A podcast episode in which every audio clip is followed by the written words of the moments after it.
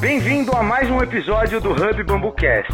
E esse, na minha opinião, é um episódio que eu quero fazer há muito tempo. Na verdade, eu consegui encontrar uma pessoa que, para mim, representa é, o primeiro movimento de industrialização real do bambu no Brasil. Tá? Sem dúvida nenhuma, o nome vocês já ouviram falar da empresa que a gente vai mencionar aqui, mas talvez o nome dele você não conheça. Paulo Fogiato, criador da linha de produção da Oré Brasil, na minha opinião, um dos mobiliários de madeiras, é, de bambu, desculpa, mais lindos que o mercado já viu. Grande Paulo, bom dia, querido. Muito obrigado por você aceitar participar dessa entrevista. Muito obrigado pela tua atenção. É, e me conta, quem é o Paulo Fogiato por Paulo Fogiato? Vamos contar para a galera essa história da Oré Brasil, como aconteceu primeiro apresentando o Paulo para a galera. Bom, é, primeiro gostei da tua abertura efusiva. Obrigado. Enfim, é um grande prazer, é, primeiro ter conhecido você, porque eu me afastei tanto desse universo do bambu após esse período da, da Aurea Brasil, que quando você me, me achou, e eu ainda não sei como, você deve ter algum conhecido teu na polícia, sei lá o quê, é, no FBI, Demorou, até, o, até o telefone mudou. Demorou, né? foram quatro meses procurando. Pois é, pô, você é perdigueiro. Mas, enfim, é, eu fiquei assim realmente muito surpreso. Primeiro com a, a tua explicação sobre a, a, ideia, o conceito por trás do Rod Bambu. É, é, algo que talvez na época tivesse feito muita diferença, uhum. mas eu torço assim sinceramente para que todo esse movimento vá para frente, porque o bambu é uma matéria-prima fantástica para você trabalhar, desde o nível lá de trás vamos chamar assim, é, dele como artesanato, ou seja, o bambu na forma in natura, uhum. como ele no processo de industrialização, seja qual for, de você convertê-lo em lâminas e com a lâmina fazer o que você quiser. Uhum. É, ele é um material, nesse sentido, extremamente versátil, né? Uhum. Mas, enfim, quem é o tal do Paulo Fogiato? O Paulo Fogiato hoje é o seu Paulo Padeiro. Mas, enfim. É, eu, eu entrei pela, pelo, pelo caminho do bambu, a, acho que 2008, por aí 2009, quando eu comecei a prestar atenção no design, design de móveis especificamente. Eu trabalhei, a minha formação é em arquitetura, mas eu trabalhei puxa, quase 30 anos de computação gráfica para mercado imobiliário. Uhum. E a minha esposa, na época, trabalhava com decoração e eu comecei a olhar com outros olhos esse mercado, que antes não me chamava muita atenção, porque você fica com o nariz grudado 10, 12 horas na frente do computador, fazendo 3D e plantinha, você acaba não tendo muita paciência para prestar atenção em outras coisas à tua volta. Uhum. Enfim. É, eu comecei a entrar no design, me apaixonei pelo design mobiliário, é, uma coisa que realmente faz com que eu eu perca a minha a noção de tempo, aquela coisa do coração que perde o passo, se engasga. É, eu sou apaixonado pelo belo, pelo belo no sentido da solução pensada por trás de um objeto, seja lá ele qual for. Show de bola. E eu comecei a prestar atenção no bambu ah, num dos livros que minha esposa tinha também na parte de paisagismo, que ela é paisagista, uhum. e um deles era sobre bambu, bambu do que era feito não no Brasil, pelo menos o, meu conhecimento na época era, pô, não existe esse troço aqui, uhum. era da América Latina, principalmente lá, Colômbia. É, eu falei, puta, mas que cor bonita desse material. Para mim, bambu era colher de utensílio de cozinha, só. Uhum. Aí eu falei, não, tem mais coisa aqui, eu sou um grande ignorante em cima disso. Aí eu comecei a olhar, pesquisar, ver o livro. É, eu comprei colher de bambu, daí eu punha a balança numa ponta dela e na outra eu fazia força para ver aquela seção transversal, quanto ela, quantos quilos ela aguentava, amarrava um pezinho até ela quebrar. Show de bola. Para começar a, a, entender, eu, eu para começar qualquer coisa que eu faça, eu, eu preciso ter o material na mão. É, Para mim é uma necessidade. Com é certeza. como se com as mãos eu começasse a entender aquele material. Uhum. Você é uma pessoa tátil, né? Você é, um, você é uma pessoa visual e tátil, né? Você precisa tocar. É, o, o meu cérebro funciona muito assim. Eu, eu Aham. preciso entender isso, então eu, eu, eu preciso municiar dizer, o meu cérebro com a maior quantidade de informação possível. Daí ele vai fazendo a parte dele. Uhum. Enfim.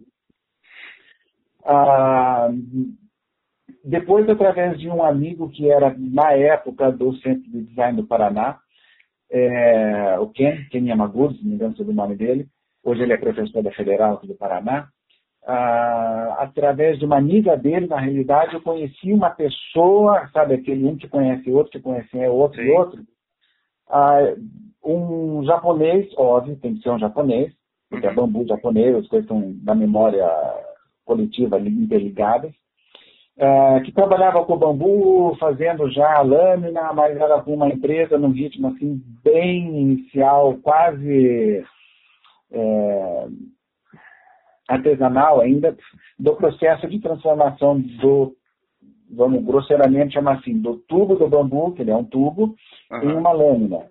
Tá, deixa eu só, Então- deixa eu só, deixa eu só fazer um comentário, tá? É, é, pode ser que ao longo da, do- da tua explicação eu te dê uma interrompida, desculpa se eu fizer isso, Sempre. tá? Porque assim, para que a gente possa talvez fazer algumas pontes, porque você já falou algumas coisas interessantes, aí você já falou a respeito da tua necessidade de mergulhar a respeito do material, isso tem a ver com capacitação, isso tem a ver com pesquisa. Então, eu quero sempre trazer, além de ouvir a tua história, eu quero tentar de alguma forma fazer paralelos com a realidade que a gente tem hoje e tentar Uhum. extrair alguns eh, conhecimentos técnicos para o pessoal poder aproveitar e colocar isso no dia a dia, tá? Principalmente o pessoal que está diretamente ligado com a, com a com a produção, né? Com, com a transformação do bambu no dia a dia. Então, eu já quero nesse ponto te pedir licença, se eu te interromper, é, é- é- é com esse objetivo. Você falou a respeito de um, você acabou, é, você acabou de falar a respeito de um, de um senhor oriental que já trabalhava com, com o desenvolvimento de lâminas quase artesanais. Mas lâminas Isso. tipo contraplacados, alguma coisa tipo compensadas? Não, não, não, era a lâmina em bruto. Eles, Tá. eles faziam, estavam começando esse processo de fazer lâmina em bruto. Uhum, Mas eu não sei o que diabos eu vou fazer com isso ainda. Uhum. Bem, nesse, bem nesse estágio. Tá. Aí eu entrei em contato com ele, consegui algumas lâminas, ele me forneceu como amostra. Você lembra qual era a espécie? Você lembra qual era a espécie do bambu? Se não me engano, era o moçô. Tá. tá? É, era o que ele estava usando lá na, na, na época. Aí, ah, com essas lâminas, eu, eu desenvolvi o meu primeiro projeto, é, depois de rascunhar, rascunhar um monte de vezes, e para minha enorme e gigante surpresa, é, foi um trabalho premiado no. é, cara, não, no Rio Grande do Sul, lá no Ah, tá. Brasil. Tá. Tá? É, Ou seja, não. o primeiro, Ah, o, primeiro, o primeiro trabalho que você fez, que não tinha nem por objetivo ter produção ainda, né? Você, já, você escreveu esse, esse trabalho num, num, num concurso, vamos dizer assim, você já ganhou um prêmio. É, tá, em resumo foi isso. Tá. Então, esse, esse fato também chamou a atenção daí de quem eu vim a conhecer mais tarde, que é o Reinaldo, que você mencionou, Aham. é, aqui do Polo Industrial Moveleiro de Norte de Santa Catarina, Tá. é, que acabou, ele na realidade também já tinha um contato com esse pessoal do Rio Grande do Sul, mas para usar o bambu de uma outra forma que me deixou na época horrorizada. Biomassa. Biomassa você queima. E Uhum. para mim não tinha sentido, eu não via lógica em você pegar uma matéria-prima que eu comecei a perceber como tão nobre, tão versátil, para no final das contas queimar. É, é um contrassenso. Uhum. né? Assim, na minha cabeça isso, cara, não tem nada a ver. Não, você é um cara que você é um cara que transforma, né? Você vai olhar para você vai olhar para o material e você vai tentar usar a essência mais valorosa dele para criar coisas é, funcionais. Eu, eu, eu entendo a sua visão. É. Aí a gente começou a fazer, é, nós, nós fizemos, enfim, um primeiro contato. É engraçado que ele, por talvez ter um contato prévio com esse, com esses japoneses, vou chamar sempre assim, porque eu realmente não me lembro mais o nome dele, faz Uhum. muitos anos. É, eu tenho um pequeno problema com nomes, assim. Tá, Enfim. somos dois. Fica tranquilo. é, não pergunto meu nome muito rápido. Mas, enfim. É, conversando daí depois com o Reinaldo, criou-se esse vínculo comum a três, quatro pontos, enfim.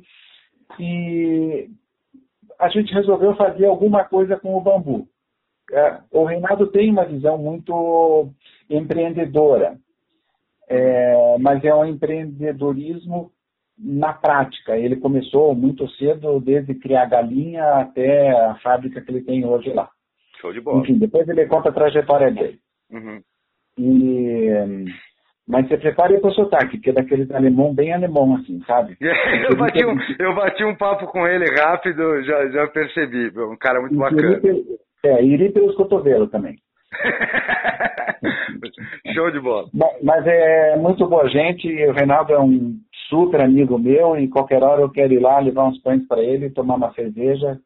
Nossa, esse cara mora no meu coração. Que legal. É, bom, começamos a desenvolver alguma coisa. Na época, para ele era um, uma experiência. Tá? Uhum. E para mim também uma experiência, porque esse primeiro trabalho que eu fiz e que foi premiado eu contratei um marceneiro aqui em Curitiba, um marceneiro ah, também dos bons, tá. ah, Alfred, Alfred Blomeyer. Ele veio da Alemanha uhum. para montar a escola de marcenaria do, do, do Senai, FIEP, sei lá, alguma coisa assim aqui em Curitiba e acabou ficando aqui pelo Brasil. Tá é, pessoas como ele, com uma capacitação profissional profunda, são raríssimos hoje em dia no mercado. Isso faz uma falta tremenda. Sem dúvida, concordo em geral. É, enfim, lá dentro da fábrica, depois, a gente começou a desenvolver, na época, era só pegar esse mesmo projeto e replicar. Então, ele começou a ser desenvolvido junto do próprio ambiente de trabalho da fábrica de móveis de pinos dele, com a prototipista dele. Era um trabalho que sempre se atrasava, eu ia, voltava, ia, voltava, pegava o ônibus aqui, ia para lá. Pô, não deu para fazer porque eu tinha que terminar um protótipo para meu cliente lá da Alemanha, da Suécia, não sei o quê. E a coisa ia parando e o tempo passando. Tá, você. É, só, só, então, deixa, então, deixa eu só te, só te perguntar uma coisa, é, só fazer um comentário. Gente, assim, é, a, a, coisa às vezes é meio que quem sabe faz ao vivo, né? A gente está fazendo essa entrevista com o Paulo é, no, num domingo de manhã, às nove e meia da manhã, e alguém aqui na, na região resolve estourar os fogos, você deve ter ouvido. Então vocês vão, vocês vão ouvir esses fogos que estão estourando, eu não vou tirar o áudio, porque acho que dá para ouvir o que ele está falando, e tem um ponto essencial aí que eu quero fazer uma pergunta, tá? Você falou a respeito disso ter sido desenvolvido na fábrica dele, uma coisa muito de teste e tudo mais. Aí eu vou começar a entrar já em algumas perguntas técnicas que têm a ver, inclusive, com a curiosidade das pessoas que a gente acionou né, nas comunidades de bambu e as minhas próprias comunidades, porque assim, é, eu, eu, os meus próprios interesses, na verdade, porque é, muito, muito pouca gente sabe, mas até hoje eu faço peças de marcenaria. Eu sou um apaixonado por marcenaria, sempre fui. Eu tenho uma oficininha na minha casa. Então, quando eu preciso desopilar, aí você comentou a respeito do alemão, a marcenaria alemã é, na minha opinião, um dos trabalhos de marcenaria mais primorosos que existe no mundo. Tá?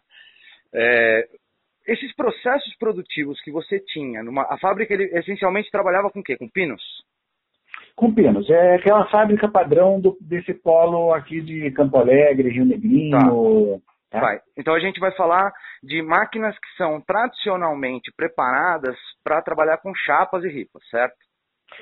É, não, não necessariamente chapa, é a madeira maciça do Pinus. É, não, não, tá? tudo bem. É isso que eu tô, chamando de chapas, na verdade, formatos, tá? Eu, em Sim. termos de, uhum. de formatos. É, tudo que a gente teve de, de, de, material, de equipamento, não foi nada comprado que a última geração feita até. Não. Uhum. Você, você, vocês o maquinário era, é, o maquinário era o tradicional de, de fábrica não tinha máquina. A única máquina nova que foi comprada lá foi uma esmerilhadeira. Tá, tá. É, o eu... resto era tudo máquina de segunda. Uhum. Ah, então, só abreviando bem, tá? É, você tem toda a liberdade é, de me interromper Daniel, porque eu falo pelos cotovelos. Não, não, somos, somos tá? dois, somos então, dois. Eu acabo divagando em muitos momentos. Não, Mas não, só para fazer uma linha do tempo, para essa Uhum. conversa ficar mais alinhadinha em termos de, de, de oré, de produção daquele mobiliário lá. Dentro da fábrica é que a, minha lá, dúvida, a minha dúvida, você quer que eu faça essa pergunta depois? Porque a minha dúvida está justamente em relação à adaptação que vocês fizeram dessa linha produtiva. Eu já, eu já chego aí. Então, Tá, assim, tá, tá, dentro da vamos lá. fábrica dele, do, do- da produção dele lá, é, né, no imóvel da fábrica, não funcionou. Essa era uma fábrica grande, uma- um barracão grande que ele tinha. Não, não, Aí desculpa, dia- não entendi. Não funcionou? Não funcionou lá dentro porque atrapalhava a rotina. Ah, tá, legal, legal, A legal. rotina da fábrica. Aham. Aí ele falou assim, Paulo, eu tenho um, um barracão aqui para cima tal, é, que era próximo à casa onde ele mora, lá com a família dele, o filho, ah, que era a fábrica antiga dele, que havia se transformado num grande depósito de bagulho. Aham. E só que, pô, ali dentro tinha frouxo, cara, uns pô, 400 metros quadrados. Mas era entulho, literalmente era entulho. Com a primeira vez que eu entrei lá, eu falei, meu Deus do céu, 10 anos só para tirar essa tranqueirada daqui, Só para transformar isso num galpão, né? Produtivo. para poder pensar em usar. Aham. Aí foi limpa, limpa, limpa, esvazia, transforma, vai para um lado, para o outro, vende. Porque assim, quebrou a máquina, mas talvez um dia eu possa usar, sabe como? Sei, Não, sei, venda. sei. Vamos sei. fazer a limpa, fecha o olho e tchau. Aham. Aí começou a abrir espaço. Eu falei, opa, aqui dá para brincar legal. É, só que para a coisa realmente funcionar, é, nesse terreno onde a- essa unidade dele antiga funcionava, tinha também uma pequena casa, que era escritório, administração ali da fábrica. Aham. E eu acabei me mudando literalmente de Malicuia para lá, para Ah, fazer cê- funcionar. ou seja, Então- né? Você tipo simplesmente mergulhou de corpo, literalmente de corpo e alma no projeto. Exatamente. Aham. Então, aí nesse período, o que, que aconteceu? É, eu estava sozinho lá. Tá. Um tempo depois veio um outro senhor que era marceneiro aposentado da, da- da região ali mesmo, Uhum. é, que é o Emílio, Emílio Gruber, Tá. pobre alemão. E hum, aí ele começou a me ajudar lá dentro. O que, que a gente fez? Cara, foi lá dentro assim, abria a porta e dizia bom dia. Você tinha 10 ecos falando bom dia, aí você escutava as pombas fazendo cu, cu, cu, cu, cu, e um monte de rato correndo de um lado para o outro. Entende? Então ali no começo era eu e o eco, cocô de passarinho, de pomba e rato Aham. depois ficou vazio. Você limpa, ah, expulsa os ratos, despeja a pomba, aquela folia toda. Começa a chegar a primeira máquina, a segunda máquina, a máquina comprada ali na, na região do mercado, revisa. É, pausa, com- pausa, pausa. É, máquinas para madeira, não máquinas Máquina para madeira convencional. Tá, beleza. Convencional, tá? Uhum, Só que assim, não é aquele artesanato, artesanatinho que você compra hoje nas, nas lojas normais aqui. Era Não, não, não, entendi. mais, mais, mais parruda, era mais parrudas, é, serra esquadrejadeira, serra de fita, é, É, máquina para funcionar. sim, meia esquadria, coisa, coisa é, ou industrial ou semi-industrial. Mas a- o ponto aqui, na verdade, é, o ponto aqui, na verdade, onde eu quero chegar, na, na verdade, é que é o seguinte, é, hoje existe uma... A gente escuta bastante a respeito das pessoas, não, adaptei uma máquina, é, óbvio, você, deve, você teve que fazer adaptações, eu quero chegar aí, mas essencialmente, por exemplo, vocês não foram para a China para trazer uma máquina de, de uma splitadeira, por exemplo, para abrir e Não, fazer não, o bambu não, com as não, não, nada disso. Tá, tá. nada disso. É, é aí, é aí que eu quero chegar, entendeu? Eu, eu quero entender é, como que. Porque a coisa que eu mais escuto, é, e aí é uma. Eu acho que a gente vai chegar nesse ponto, mas uma das coisas que eu mais escuto dentro desse mercado é as pessoas falando. Nah, mas meu, não dá, é muito caro para fazer painel, é muito caro para fazer lâmina. Eu imagino sim que tem um custo um pouco mais elevado. Só que muito do que eu escuto também é o seguinte: não, se não tiver máquina chinesa, não faz. E eu acho que, pelo que você está falando agora, vocês são a prova convicta, convicta que além de terem feito um puta painel lindo, maravilhoso de, madeira, de, de bambu, né? E assim, pelo que eu vi, eu vi uma cadeira de vocês, uh, eu vou chegar nessa história há pouco tempo atrás, e eu não sei se vocês faziam um sanduíche, um contraplacamento com pinos, alguma coisa assim, mas eu quero que você conte, eu, não, eu tô chutando, tá? É, tá. Mas nesse, nesse processo, aquilo ali, quem, quem vê, e eu sou chato, tá? Eu sou um cara chato, mas eu sou chato, cara, com acabamento. Eu sou chato com, com qualidade final. É, a, a cadeira que eu vi, que já estava em uso há 10 anos ou mais, era simplesmente impecável. Impecável. Em termos de união de taliscas, em termos de acabamento, em termos de lixamento superficial, era, in, ela era não, ela é impecável. Eu tenho, eu tenho as fotos guardadas até hoje. Eu vou contar essa história depois que foi. Eu estava num shopping, eu já até comentei com você, né? Então, assim, para você, pra, é, quem olha aquilo ali, quem olha aquilo ali, vai falar, é, em primeiro lugar, isso é de madeira, ninguém vai falar aquilo de bambu, o que eu acho que é a maior sacada. Mas quem olha aquilo ali fala assim, a, o nível técnico do equipamento é premium. E o legal é que você está dizendo que não era um equipamento premium. Não, não. Veja, é... Daniel, deu uma engasgada aqui.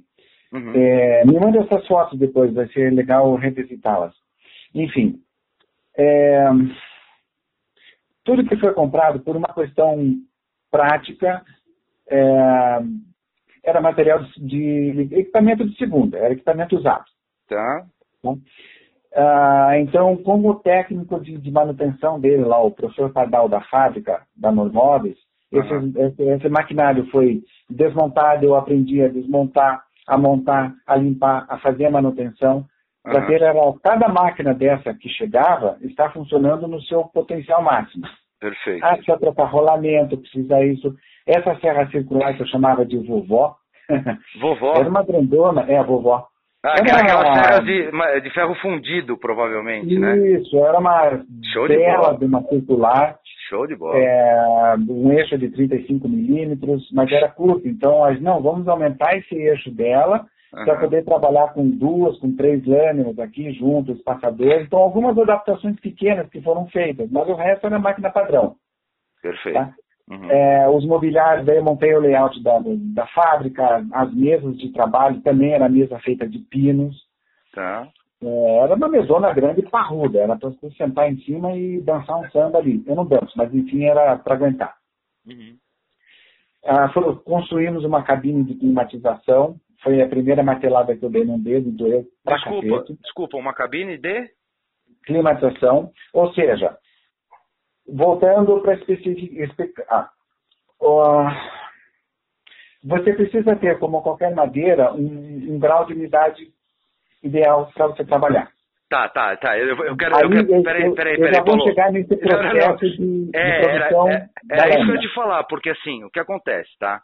É, das muitas perguntas, da, eu, é, eu vou te fazer pergunta a respeito do abastecimento, da onde vocês, da onde uhum. vocês é, coletavam bambu, se vocês plantavam, verticalizavam a produção ou captavam, se vocês tiveram um problema ou não. A gente vai entrar aí. Eu quero, como você chegou, como, você começou pelas máquinas, tá? Eu quero mais ou menos é, te fazer algumas perguntas. Estou falando que assim, eu quero tentar fechar o, o assunto máquina Aí depois que a gente fechar o assunto máquina, a gente vai para o tratamento, tá? Pode ser? Tá, beleza. É. Então depois eu volto a falar no martelo. Tá, é, então, então assim, o, nas máquinas ainda, você falou que você adaptou, vocês adaptaram lá, um, colocaram dois, três discos numa serra, aí provavelmente Isso. você deve ter usado plana e desengrosso, certo?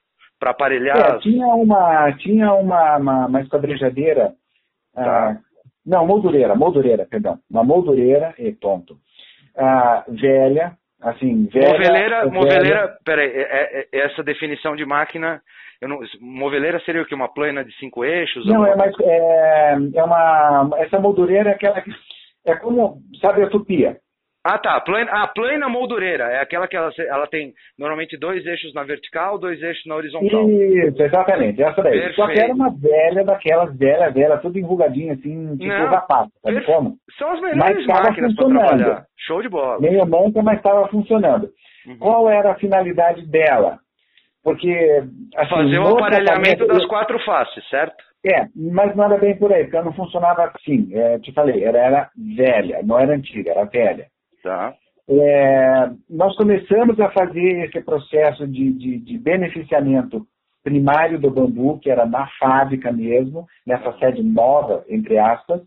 Tá. Depois tinha o beneficiamento externo, que era o tratamento, feito fora, mas por um parceiro. As indústrias, isso é muito bacana no Polo ali, porque tem muitas indústrias que trabalham uma para outra, uhum. em serviços complementares. Então, uma dessas que fazia serviço complementar era uma empresa que fazia só a secagem do pinos.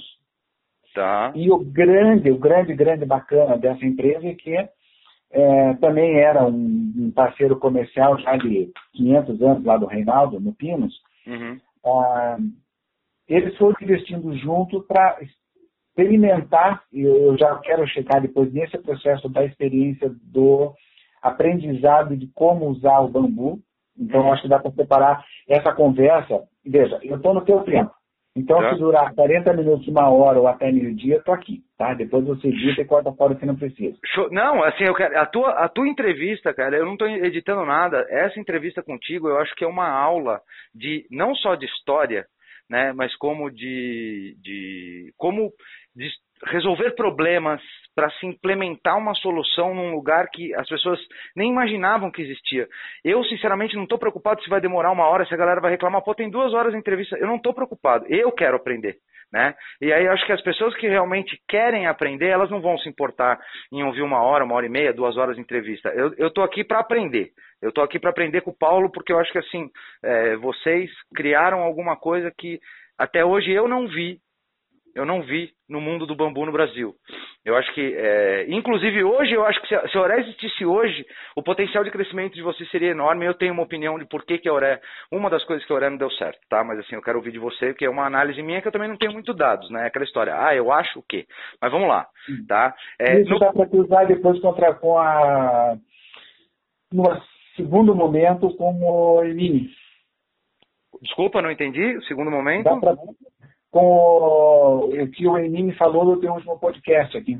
Ah, tá. Enine. Isso, isso, isso. Bom, é, bom então o, o, que, que você acha, é, Daniel, da gente fazer assim?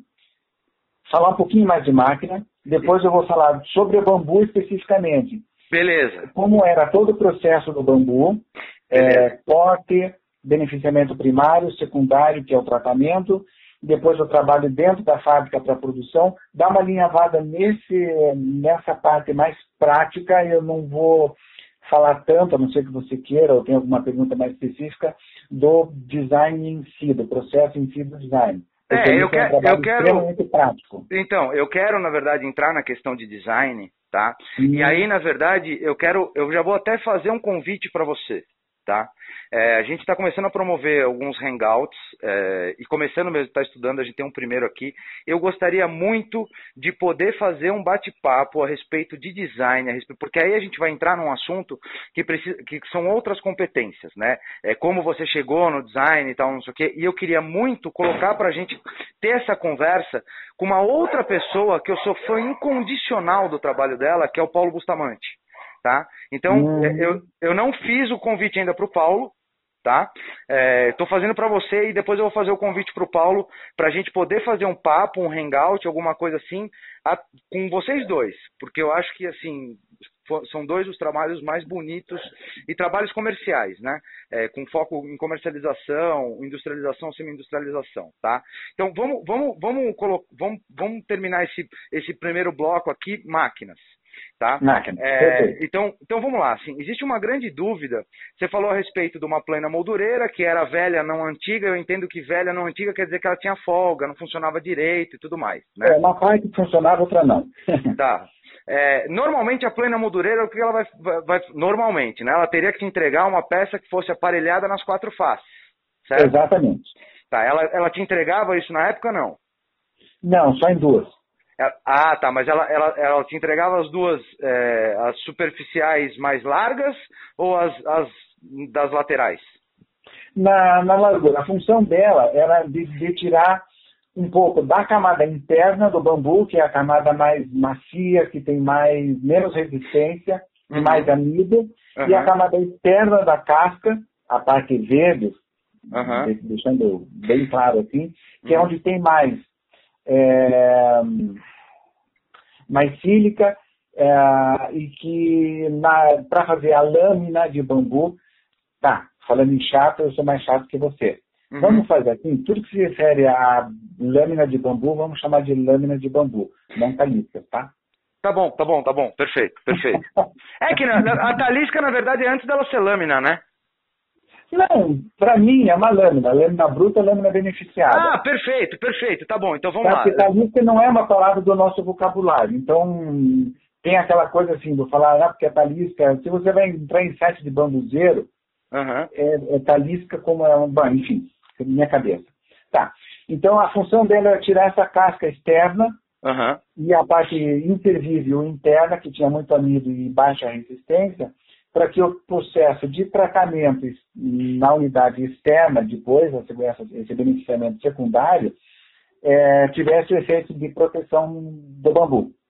Tá, então, então vamos lá. A gente já entrou, você, é, você é, vou, vamos pensar num processo.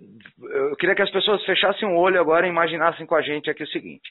Então o bambu chegou, a gente ainda não falou de como ele chegou na sua fábrica, a gente está falando só da industrialização, nós vamos falar de como ele chegou chegar, depois. Já vou chegar lá. Tá, então assim, ele chegou, então vamos fazer a galera fechar o olho aqui para pensar no processo.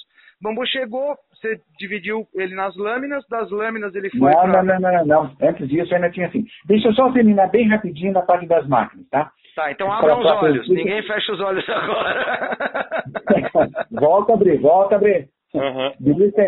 Assim, então, tinha uma serra circular, parruda. Tá. Essa, essa moldureira, uhum. uma serra fita, uma serra fita boa, ela tinha 80 centímetros de, de diâmetro da, da roda dela, do volante. É, 80 centímetros de volante. É. Aí tinha, assim, uma plana padrão normal de marcenaria, mas uma parruda. Uhum. Tinha uma, uma esquadrejadeira que não fazia esquadro nenhum. Então, em pouco tempo, ela foi, ela foi para o Beleléu. Mas era uma que estava lá, então vamos usar o que tem. Uhum. No momento, ela era a melhor máquina do mundo. Mas Sem depois, no tempo, inservível. Uhum. Aí tinha a lixadeira de, de fita, a, Lixadeira de fita, aquela tradicional de marcenaria de 7, 11 metros? É, tinha uma dessa daqui, a horizontal, que tem a mesa ali que você vai empurrando, uh -huh. né, para frente e uh -huh. para trás. Tinha aquela pequena, aquela, ela só a corre você, e você encosta a, a, superfície que você quer lixar nela. Uh -huh. E um pouquinho tempo depois, é, e aí é realmente coisa que eu tenho que tirar o chapéu para o Reinaldo, porque ele acreditou demais em todo esse trabalho. Foi comprado também de segunda uma calibradeira. Foi é, calibradeira, sei lá. Desculpa. Ah, essa calibradora, o que, que é? É uma máquina que vai fazer a lixar, o lixamento, tanto pode ser com lixa grossa quanto com lixa fina, de, de painel, de superfícies. Ah, tá. Tipo uma, uma lixadeira de rolete, né? Tipo, ela é uma. Não, mas essa é, é, mas essa é grande. É, imagine duas geladeiras dessas duplas é, alguma coisa como um metro de frente, um metro e pouco de profundidade e uma estrela no meio com os dois de comprimento ou um pouco mais. É, não, é isso que eu estou chamando de rolete, para galera... Cintas, as dois cilindros dentro lá com uma lixa grossa de começo, uh -huh, uma uh -huh. de saída, e você ajusta a espessura, a, a pressão dessa cinta e quanto você quer de espessura final de tratamento. Então você vai subindo essa mesa para deixar até com um uhum. milímetro. A gente deixava até com 0,8 milímetro ali, conseguia tirar a lâmina. Tá. É, então esse era o equipamento inicial. Ah, não, tinha uma destopadeira também. Tá. E a destopadeira, daí a, a, função dela já entra no, no, no, processo bambu que a gente fazia com ele. Uhum. Então esse era o maquinário. Ah, e uma furadeira de, de, de, de coluna, de bancada. Tá? tá. Era, um, era, um maquinário, era um maquinário bacana para uma mas bacana né? Você tinha você tinha uma diversidade de máquinas bacana para um para uma estrutura de uma marcenaria grande. Vocês, Exatamente. Tinham, vocês tinham prensa? Tinha é isso que eu ia falar agora. Tá é porque essa coisa. essa aí, aí o que que tinha? É o que para mim era uma grande novidade que ele falou não a gente precisa trazer um carrossel para cá um carrossel para cá. Eu falei, que diabos é um tal de carrossel Aí eu fui ver que o carrossel era um carrossel. Ou seja, você tinha várias mesas, vários planos horizontais de trabalho, tá. presos em dois superfícies, é, em dois círculos na ponta que giravam no eixo. Uhum. Então, aí, aí, o que, que você tinha? Uma área de trabalho, que era para você prensar peças, prensou, uhum. você gira um ângulo, vem a outra mesa para a posição de trabalho. Então, nessa que nós tínhamos lá na fábrica, que era já do Reinaldo, mas da produção antiga dele, uhum. ah, dá para você usar oito planos de trabalho. E ali a gente colocava parte dos moldes para prensar as peças de bambu, as lâminas. Tá, peraí, você vai, aí você, aí você vai chegar numa. Aí você vai chegar numa outra pergunta que meu, a gente vai chegar depois, que é como você fazia. É, como você fazia os ângulos, as dobras e tudo mais. É. E a pergunta é, basicamente era uma prensa manual. Ela podia ter vários manual. níveis, mas ela era uma prensa manual que normalmente vai te dar, e as tradicionais de mercado, com fuso, vão te dar aí alguma coisa em torno de 30, 40 toneladas de compressão. Não passa disso. Isso, é no, no feijão ali para você apertar. Show de bola, show de bola. Tá? Então esse era o panorama em termos de maquinário altamente especializado que tinha dentro daquela estrutura. Ah, tinha outro que era muito importante, vassouras. Sim, Cara, pô, trabalhar é com bambu faz sujeira. Uhum. Ainda mais se você, como na época inicial, não possuía um sistema de exaustão. Uhum, então uhum. você corta bambu de um lado da fábrica, vai cavar com até a outra parede e adivinha quem vai limpar aquela porcaria depois. Com certeza. Tá, era eu e seu Emílio no começo lá que era, enfim, uhum. sujeira até dentro do ouvido. Tá. É, depois a gente foi investindo tal. Então, nesse ciclo bem breve, a gente falou máquina. Sim. Era um espaço muito bacana, foi se arrumando a instalação elétrica, tinha uma boa iluminação. Eu não gosto de trabalhar, tenho pavor de trabalhar em buraco escuro. São os dois. Então, ali dentro, o que, que era? Era um local limpo, organizado, não tinha nada de cacareco empilhado aqui, jogado lá, encostado aqui, tudo tinha o seu lugar. Uhum. Assim, é a minha natureza. E é a natureza do, do, seu Emílio lá e do Reinaldo. Então, nesse sentido, é, a, essa dinâmica era muito, muito legal. Tudo é. era limpo. Terminou de trabalhar, limpa tudo, guarda tudo. Dia seguinte você vai com a mão, com o olho fechado lá e pega o que você precisa, aquilo está limpo. Show de bola. Organização tá? antes de tudo, né? Precisa. Tá? Senão você não consegue fazer nada. Você se perde na própria sujeira. Com certeza. Bom, vamos falar agora sobre o bambu, propriamente dito, a sobremesa da conversa aqui? Vamos. É... Então vamos lá, tá? Antes da gente, só para a gente finalizar a respeito, a respeito do bambu, é, a respeito das máquinas, então a gente deixou claro que assim não havia nenhuma máquina chinesa especial, tudo era feito tudo era feito na mão. É, quando você, vai, você quer falar a respeito do tratamento, quando a gente for falar a não, respeito do, do, do bambu, do ciclo inteiro. Não entendi. Do, do ciclo inteiro. Tá, é... então só para a gente fechar, tem, tem um ponto, deixa eu fazer uma pergunta, que aí eu quero é, te perguntar a respeito de é, que cola que você usava, como você fazia as dobras, como você fazia as curvas e tudo mais. Você quer falar isso tá. no meio do tratamento? Não, no final. O que, que você acha assim, Daniel? Eu vou falar sobre o bambu, o fornecimento uhum. dele como matéria-prima. Perfeito, Aí perfeito. eu vou falar do beneficiamento primário dele, perfeito. o beneficiamento secundário, depois o, o, o, processo em si de trabalho das, do preparo da lâmina uhum. e depois o, o, trabalho de uso da própria lâmina, que daí entra moldagem, cola. Perfeito, perfeito, perfeito. Vamos, tá? vamos, então, então assim, algumas perguntas. Um, dois, três, quatro, são cinco itens. Beleza, então algumas perguntas, é, algumas perguntas que já me fizeram, tá? E aí, e aí é legal que assim, depois que a gente fizer esses dois ciclos, a gente vai entrar num, num, num terceiro assunto, que é a questão de mercado, como vocês vendiam e tudo mais, tá? Porque assim, o tá. Guilherme tá. Corte da Pro Bambu fez uma série de perguntas e o, o Guilherme Corte É o presidente da Pro Bambu, né?